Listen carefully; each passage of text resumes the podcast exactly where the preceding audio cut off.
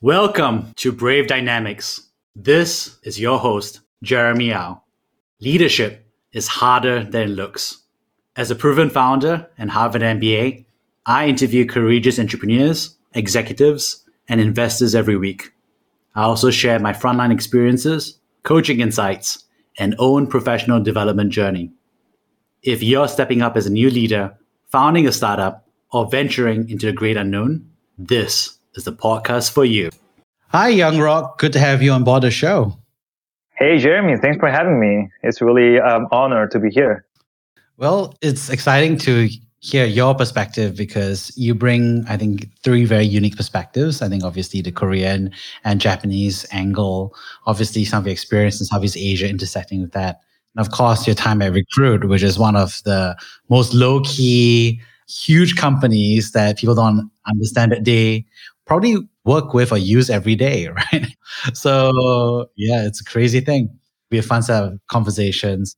And obviously there'll be a transcript here on jeremyau.com and people get to discuss the insights here and there as well. So Young Rock, for those who don't know you yet, tell us about your professional journey from university till today. Yeah, sure.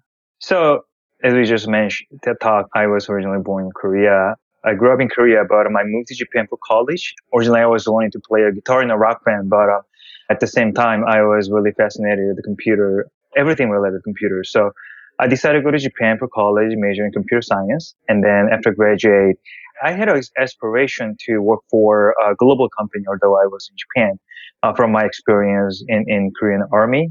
So when I was in Korean army, I, I volunteered to go to Iraq where I saw complete different world. I only world that I knew before Iraq was uh, Japan and Korea. Now it's a whole different world, right? So after graduation college in Japan, I wanted to work for a global company. And luckily I got an opportunity to work for Goldman as an engineer. So I was there for six years. But um, again, working for Goldman was great. But as an engineer, I wanted to do a little more than just working for internal system, right?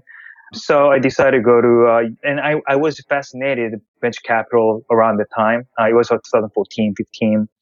So I decided to do uh, venture capital. I, well, I decided to explore venture capital in the U.S. where the venture capital market is the biggest. So I applied for MBA programs. I, I, I got into Chicago, University of Chicago MBA program where I started my venture capital journey. I worked for as a part-time consultant for Arch Venture Partners for one year where I built the ground knowledge of venture capital. And then I got connected to Recruit Strategic Partner, which is the venture capital arm of Recruit Holdings, which you just mentioned, one of the biggest conglomerates in Japan. So, and in fact, back then, the Recruit Strategic Partner was the deactive CVC arm among Japanese CVC. So I got to know head of Defon and I got into there so I was there for two, three years. And um, Holdings has a lot of subsidiaries, including uh, companies like Indeed, which not many people know. So Recruit acquired Indeed in 2000, 2012 for $1 billion. And Recruit acquired companies like Glassdoor three years ago for 1.3 or $4 billion. So not many people know about it again. So yeah, so I was I was a part of Indeed Corp Dev as well in the my last one year uh, with Recruit. So yeah, and that was my experience with Recruit. And recently I left firm to start my own fund with actually my former boss at Recruit, so who hired me back then. So I was talking because we were pretty close. We were talking like a lot. Back then, he was a chief investment officer at MUFG, uh, which is the fifth largest bank in the world. So she, he is a CIO of one of the funds of MUFG. So, um, so we decided to uh, spin off and create a new fund. So um, we are now structuring the fund and raising the capital, et cetera, et cetera. Yeah. Amazing. So tell us more about your early days. What was it like in your family growing up? Was it like about business or what made you go to business? Yeah, so my father is an entrepreneur. So he he was an engineer at LG Electronics, which is one of the Korean electronics companies. And then he was he actually speaks Japanese. That's why how I got interested in Japan. And because of his uh, entrepreneurship experience, I actually started my first company when I was in high school. I, um, because I, my father always took me to Japan whenever he goes to Japan. I, I was able to speak Japanese a bit back still uh, already in high school. So I started importing stuff from Japan and sell uh, the stuff in, in Korea, which really didn't go well. I ended up like giving all those stuff to my family and friends. But yes, that was my uh, my father is, is really influenced, uh, left a lot of influences on me in, in, terms of entrepreneurship and exploring the new things. So I think that's one of the drivers that helped me to to be here now. Amazing. And what's interesting is that you kind of like transition towards technology over time, right? So why technology in the early days? It wasn't uh, it wasn't as obvious back then as it is today to go towards a technology career in technology. Yeah. So, so when I was, I was, I got into Goldman in 2009 and back then we didn't even have a cloud. And I, as a server engineer, I was managing bare metal servers. So I literally ordered the server, waited for three months. So my, our database, uh, data center guys just installed the server, et cetera, et cetera. But it's still, it was really, really good experience. But, um, I think it was a little bit too early to have a really meaningful impact that technology can have uh, all different types of industry, including finance, right? As you can look uh, to look at the, what Goldman is doing now, that's fascinating. They have a their technology footprints is like huge now. Even so, even in 2009, the technology division is the largest division in Goldman but now it's even larger. So actually, I was talking with my former boss at Recruit, uh, sorry, Goldman yesterday. So he is transitioning to one of the commercial, uh, depart- commercial technology department, which didn't even exist, right? So anyway, so to, to answer your question, yes, it was fascinating back then, but I think the amount of the impact of technology that could have into the bank back then was uh, uh, limited compared to what we have today. So I think that was one of the reasons that I um, that makes me to think to explore some other area where I can exert more impact. Oh wow, that's amazing. So that's a really interesting piece about it. Actually, I want to kind of, I think we kind of skip over your two years in the Korean military as well. So I want to kind of like dive into that before we talk about the more recent stuff. So what's it like, you know, not just being in Korea, but also in Iraq? Tell us more about your two years. Yeah, so it was a really eye-opening experience. I'm, I was not a, like a special force. I was uh, just one of these uh, administrative soldiers, which means I was a, basically assistant to our commander. So I did a lot of these uh, office work, honestly, in Iraq. But still, I had a chance to go outside of the camp, and and so a lot of these, you know, uh, Iraq local people engaging with a Korean army or U.S. army, and how they live and what's the the situation out there, which really helped me think. Wait, so this is a complete different world from what I knew. I Korea is okay developed country back then. Japan is a developed country. And I didn't know other word other than those two countries. And when I saw the reality of what's happening in, in those countries, and again, it was 2005 and six. So it's just right after the war is over. So everything was devastated, devastated and, every, everyone is uh, really appreciated with uh, really small things, for example. So in a nutshell, I just realized there's a lot of war that I don't even know. And first step I think I should do is to try out whatever things outside of Japan and Korea to realize and, learn the true things happening uh, around the world. So that was a really, really, and, and one more thing is actually, so when I was in army, so all my Japanese friends who were playing guitar or rock music with me, they start working for companies. They were like one of is one of them is well, our drummer actually became a, like a semiconductor researcher. I'm like, what? You're now a researcher? So actually that motivated me to study, study, uh, for, for work. So, uh, yeah, a lot of things happened in the two years. Ah, amazing.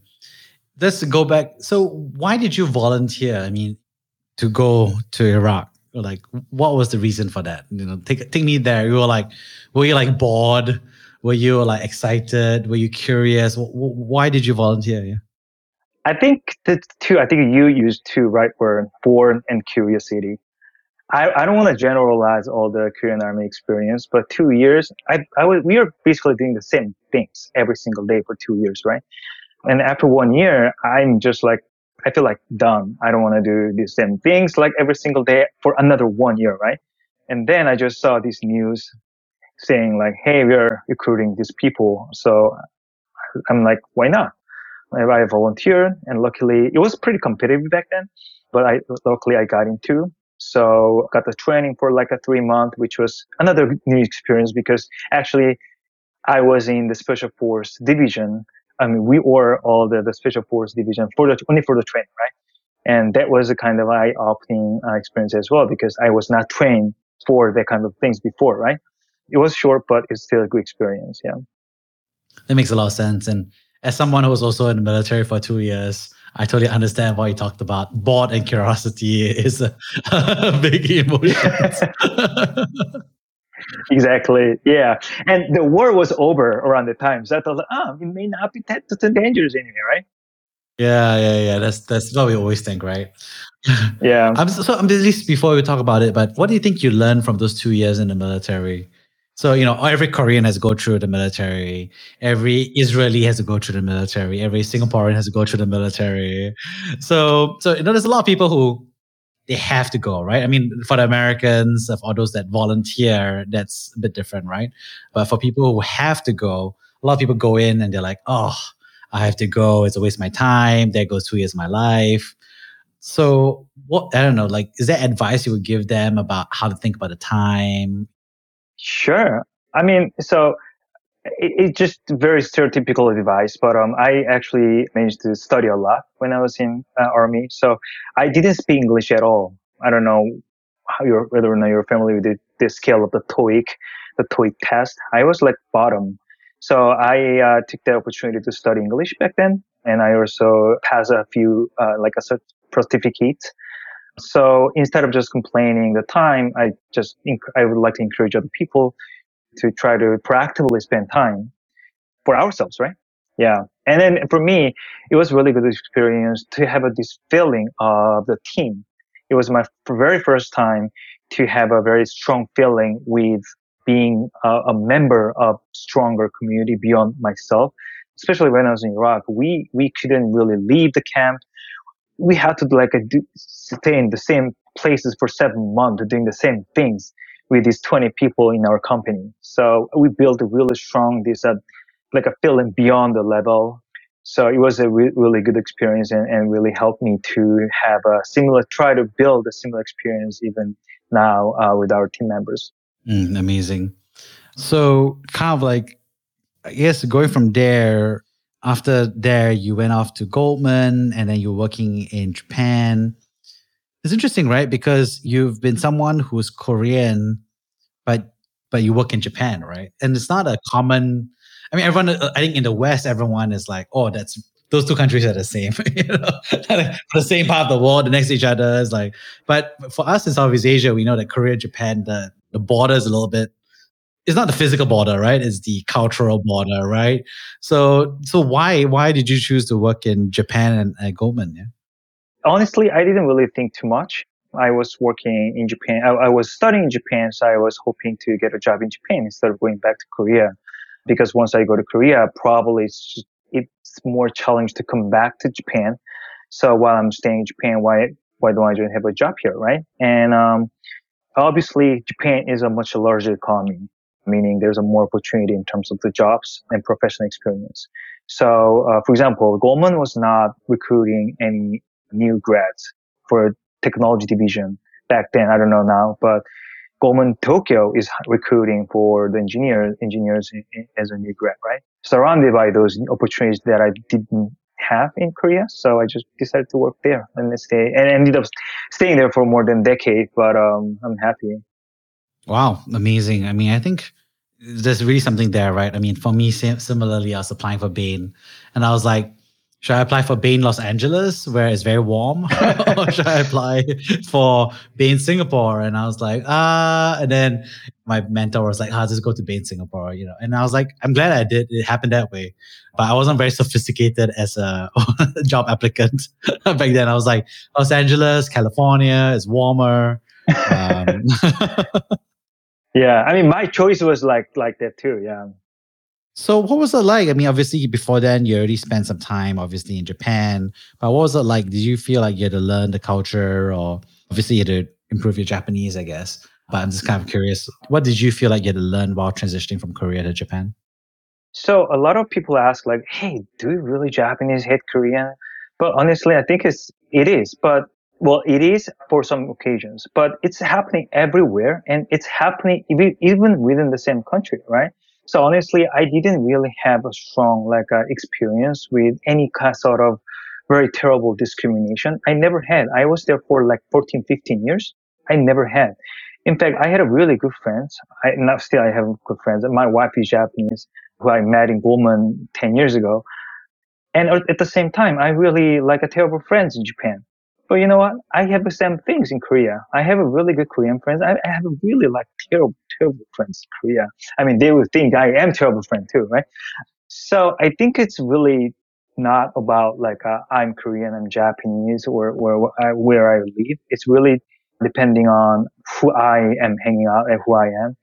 And plus, because I was there for a long time, and because I didn't have really a language barrier, that really helped me to even further build that kind of relationship with them.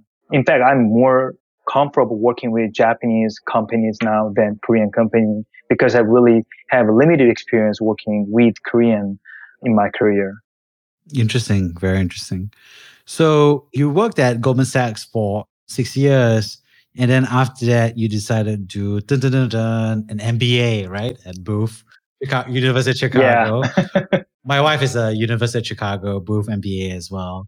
Oh, yeah. So. Oh, really? So I used to go swing by Chicago in the middle of winter. Uh, I was totally mind blown by how cold it was. I was just like, "What is going on?" it was not fun. Yeah. She would always like chat with me. I was like, "Hey, Jeremy, like, did you know some some runner died running outside from the snow?" And I'll be like, "Why? How does it even happen?" I mean, I'm really sorry for the family, but like, it's so cold, right? Anyway. But Jeremy, I gotta say this: the Boston is also, you know, pretty on par on in terms of the winter, right? True, but I think Boston doesn't have the wind. See, so it doesn't have the, you know, it has the cold, but it doesn't have the wind chill, right? That's a big one, right? That's true. That's true. And so that so when I went, to, I thought it was cold in Boston, and I went to Boston into Chicago, and it was even colder. And I was just like freezing, and I was like, okay, you know, I need to get back to the equator as soon as possible with my coconuts and the beach, right? You know. So why why did you decide to do an MBA at a time? So in a nutshell, as as a, as everyone, every MBA students know, I I was a career switcher, right? And MBA is a really good platform for a uh, career switcher. And plus, I wanted to explore this venture capital industry in the United States because that's where this industry is heading uh, most, right? Leading most, most. So that's why I decided to go to MBA in the US. So I didn't even apply any MBA program outside of the US. Yeah, that's why I decided to go to MBA, which where I had a really good experience, including the winter. What did you learn in the Chicago MBA? Yeah, that's a common question that I get. But um, I think most of the things I learn is, uh, is of course, like I learn a lot of what's the term sheet, what is the negotiate those, you know, things, what is the venture capital industry, blah, blah, blah. But I think that's something I learn more uh, when I start working for the actual shop, right? On, on the, on the job. But, um, I don't know. I just, the biggest asset for me was to just have the experience being in that kind of environment. Everyone's motivated. Everyone, a lot of people is having, having the same motivation, same aspiration, same dream. So I still have a lot of friends from Booth uh, who are in the venture capital industry, who are in the starting uh, community. So uh, that experience and the, the friendship were the biggest takeaway for me. Yeah, I mean, I think that's interesting because the MBA feels like something that obviously continues to get more popular for some reason in technology. So we were on a clubhouse earlier, and then people, you know, the Indonesians were having a discussion like MBA, you know, in technology, how does it work, right? And I think that someone was recently put an article out like all the top US technology firms are all now led by MBAs now. Except for Elon Musk, he's the only non-MBA. yeah, yeah. In fact, I think one of the interviews he said like, hey, what do you think is the problem with the corporate America? And he said, too many MBAs. So yeah, I know it's funny world, right? Yeah. So yeah, so so us more. So you know, you were at University of Chicago. You were there for two years, and then you got to work for a little bit in Chicago, and then you left there the, the MBA, and then you joined Recruit. So why did you decide to choose to join Recruit? So I had a back then like a few options, with three options. Work for very niche uh, corporate venture capital based in US. So they are very um, sector specific VC in the physical sciences space. And other option is a micro VC in the US. They are very small, but um, growing fast. And the, the other option was a recruit. And when I was thinking like my next journey, the most thing that I have have to build is experience and track record, right? And when I with the recruit, I knew uh, because of the brand, because people know recruit. I, I, mean, the people who know recruit knows their value, right? So they actually had a good access to the quality deals only because it's recruit. So when I took a look at the portfolio of recruit search partners, I noticed like it invested a lot of good companies, in fact, uh, in the US, right? On the other hand, for the micro VC, actually, maybe I will have more exposure, but it might be a little more difficult to get into the competitive deals. And the other CVC, it's just too niche.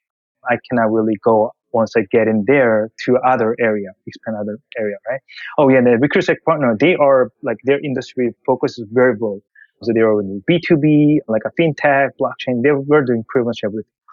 So that's why I decided to go to uh, recruit Oh, another reason is uh, because it made of so many investment, it has a really it has a quite a lot of these uh, co-investors, and one of the co-investor was actually uh, the Booth professor. So when I uh, spoke with him, his name is Ira and he's a GP at Hyde Park Ventures, which is uh, one of the top uh, listed venture shop in Chicago. And when I spoke with him, he strongly recommend Recruit out of among those three options because of their track record and experience that I can build there. So that's why I decided to work for Recruit, and which was uh, I think one of the best decisions I have made.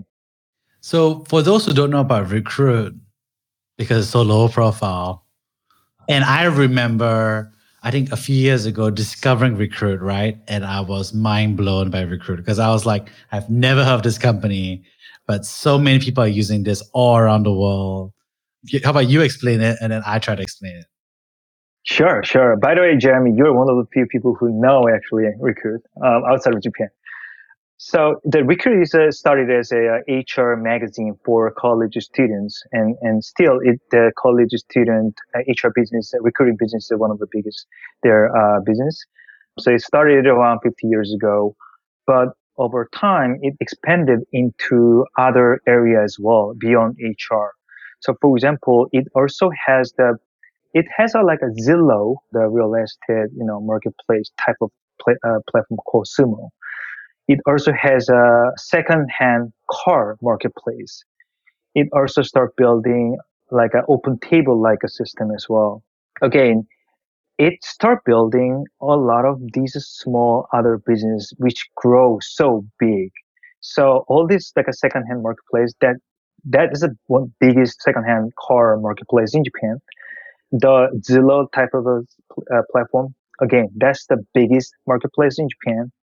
It has also things like a hot hot pepper, which is uh, the gourmet uh, uh, marketplace, in, in the, one of the biggest in Japan again. So it successfully transformed from just HR company to other marketplace businesses, along with the growth of their core business, which is HR. Now, around 10 years ago, they start thinking, well, we could start thinking, well, we should continue to explore new opportunity, right? that's how we encounter the opportunity with Indeed. Back then, the Recruit platform, they were, there's a, sales, bunch of salespeople, right? The salespeople go to company and recruit, find the job information and list it in our Recruit's website. But what Indeed does is they scrape all those information without humans touch, right? And we could have thought, oh, that could be really, really threat for us. So that they acquired Indeed. Glassdoor is the same story. It has a lot of this uh, review and it's a marketplace, right? So let's think about it. Indeed is before hiring. right? And we had so many, indeed, it's the biggest marketplace, by the way, in the world now. So it has massive, massive information and data before hiring happens. What Glassdoor has is a data after the hiring happens because they review their experience at work, right? So I think this is another example of how Recruit is increasing their reach into different vertical, different area in the same horizontal. As a result, now it's a, I think, seventh or eighth biggest company in the, in Japan with a nine, around $90 billion market cap. And the next, as a, going forward, I, am very, very bullish with Recruit because I, I really like Recruit people and Recruit company. And I'm pretty sure their focus is uh, the global market going forward. And I'm confident. And next CEO, actually, who is become a new CEO as of this April, will be based in Texas, where the Indeed is headquarters is located. So the globalization, uh, global strategy will be even more strengthened, and we'll see a, a lot of more interesting stuff coming. Yeah, that's amazing, and thanks for sharing the history and dynamics. I mean, I think the part for me is surprising is because everybody in America uses Indeed and everybody in America uses Glassdoor, right? and so those are two big ones. I mean, of course, LinkedIn is the third one that's adjacent to it. But people just post jobs on Indeed and people just review companies on Glassdoor, right? And if you ask anybody, they'll be like, oh, this is obviously an American startup that's growing and very successful. And then I was like, wait, it was, but then it's still run by the Japanese who have been very silent about it. Like, is not recruit dash it's Indeed, right? And of course, Indeed folks are very independent. They're still growing the leadership team. It's very, so I thought it was a very interesting model as well as where Recruit has given its investments a lot of free reign to pursue the strategy that's optimal. I thought, and that's quite rare actually, because I think we hear of other companies in Japan who are investing in different companies and they're a little bit more hands on about their strategy, right? Jeremy, I think you made a really good point. In fact, we could acquire a bunch of bunch of companies all around the world. And why people keep saying about Indeed? Because that's the one who, which was, which became so successful. And the secret, one of the secret sauce of that is actually hands-off strategy. As you exactly mentioned, in the past, we could try to hand, hands-on. Uh, they try to get involved in their management, which didn't really go well. And some of them, well, went okay. But indeed, they just left them and just provide the capital and resources to grow, help them grow. And that's how the Indeed became so powerful currently. Yeah, that's amazing. And yeah, it's just mind blowing because it's just like, because, you know, you always hear about all the you know, Japanese conglomerates or the Japanese investors who are very hands on and it's about a Japanese way, Japanese leadership style, and it's all over the press, right? And then the returns are like okay, good. But Recruit has been great and they're not in the press. Like Forbes isn't writing about it. The Financial Times is not writing about it. Everyone's like, it's very like low key. And I'm just like, very different, right? And then, you know, obviously you were at a corporate venture capital. So I think less about this role, that role per se, but for a lot of people, you know, we see a lot of corporate VCs getting formed, especially now today, zero interest rates. And also all these corporates are all trying to figure out what to do with their cash and see how these technology firms growing up. So there's opportunity to make money, opportunity for strategic partnerships, opportunity not get left behind. But you know, tell me tell me more like what's it like to be at a corporate venture capital? Like what is a corporate venture capital fund? Maybe just for those who don't know yet, and then we can go into what makes one successful. I think there's a, a lot of different forms of CVC, but in a nutshell, corporate venture capital shop, when people call it corporate venture capital shop is there's a corporate who is dominantly investing in the specific fund and that fund makes a strategic investment. And when it comes to strategy, what strategic investment means is they often pursue, they make investment for the strategic return for that uh, corporations. And when it comes to, when I say strategic return, it could be really, it could vary uh, depending on the, uh, the companies. But for example, Recruit, when I joined the Recruit Search Partner, Recruit Search Partner is part of Recruit R&D. So our strategic return is uh, find alliance opportunity. It was not must. We just wanted to find the opportunity and collect information of what's happening in the market. So that was our core, core mission. And we had uh, our CEO uh, visited uh, some of those portfolios every year just to feel what's really happening in the front line of the startup scene. So the Japanese really did a ton of CVCs, right, over the past uh, 10 years. Uh, is it because of the low interest rates in Japan and everything? Is that a big reason? Or was it because of like Japan wanted to do it? I'm just kind of curious uh, why there was a wave of CVCs. Yeah, that's a really good question. And I think it, a lot of people forget, but Japan is still the third biggest economy in the world. They have a massive amount of capital massive uh, size of the economy. But thing is, uh, it's not really evolved in the past couple of decades.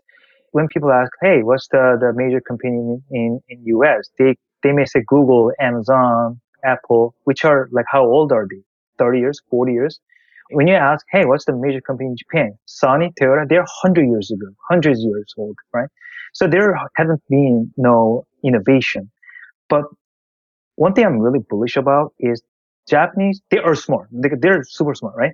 They finally start realizing they need digital transformation and innovation, right? So, and they have money, right? They have capital. So they start using those capital for the innovation, digital transformation, and having the CVC is one of the means to achieve that. So a lot of CVC actually make investment not for the money. So even for example, they when they make a, a investment, their investment the proposal doesn't really have a word saying, "Hey, we expect this amount of return. We expect this amount of valuation." They don't say that. They just say, "Hey, we want to make investment because we see this kind of synergy or or uh, potential for the digital transformation that could helpful for for their company." So I'm really looking forward to see more and more coming and uh, at least stay as a third biggest economy uh, going forward. Yeah, definitely. And I think it's something that we're definitely seeing a lot more of uh, everywhere in Europe and America as well. And they're all also, you know, exploring companies in Southeast Asia. So that's really interesting. So for someone who's exploring VC, etc., what skills are needed to be successful in corporate venture capital? So again, I think there's a, a lot of different types of uh, CVC. So the required skill set could be really different. For example, when you say, uh, when I, as I mentioned, I was in the uh, Indeed group there and they have a the venture investment team as well. But their investment is more like a very, uh, it's even more, is close to acquisition, right? So there, the, all the team members were there back then was uh, have either a management consulting background or investment banking background, right? And I think that's one of the uh, skill sets uh, CVC one. On the other hand, for me, for example, I didn't have those kind of uh, experience, but I was an because I was an engineer. I'm familiar with this technology and this um, coding stuff, right? So that's how why I was leading the blockchain investment, which is uh, relatively which require a little bit of this hands-on or technology understanding, right? So um, I, think it's really depending on like role and the company one thing I really interesting, I found interesting was uh, uh, when I was in a booth, I visited a General Catalyst, which is one of the venture shop in the area, right? And the lady that I, I forgot the name, but the lady I met then there was actually a former reporter. So she's a professional interviewer, right? Which means she is, uh, she's really good at collecting and getting information out of the conversation, which is a very, very important attribute to become a successful VC, right? So I think there's a whole, and, and some some people have a really strong background in cybersecurity and who became a cybersecurity VC, right? Because it uh, requires sometimes it requires a second expertise, right? So uh, it really varies, but um, I think most important thing is curiosity, I guess. Yeah, because uh, you have to explore a lot of these new area, right? Mm-hmm. Yeah. So when you think about corporate venture capital, obviously, and then being, it's different from the investment team at a company itself. And I don't think people really understand that, right? Because they're like, oh, I'm taking money from the CVC means I'm taking money from the mothership, right? But it's not, right? It's two different groups of people, two different mandates. So how do you, how do you explain it to people? I, I think is the example that I use, an easy example that I use is Google Capital and, and Google Ventures. So when it comes to Google Ventures, I feel it is more like a CVC. They make a, a early stage investment. It's more close to traditional VC. On the other hand, Google Capital, they are more like a private equity, traditional private equity, corp dev like uh, activities, right? So if you if you take a look at like portfolios and the type of investment, and amount of the size of the deal they uh, they make, is pretty different. And I think um, that's a good way to start to understand how they are different. How should a startup engage a corporate VC? Like, how should they talk to you? How should they have a conversation with you? Do they approach you and say like, "Oh, you are the company," or should we say like, "You you are a VC"? Like, how how should they approach the conversation? I think it's the same with financial VC because it, after all, they are just another investor in the cap table, right? So I think it's just just treat them, please treat them the same. But one thing I would like to ask is, uh, you may want to be, they may, may want to be a little more patient because when it comes to corporate, they have process because it is a corporate, right? I mean, because of that, we, we people have a CVC to streamline the process, but still, a lot of CVC, from my experience, have a process as a corporate, right?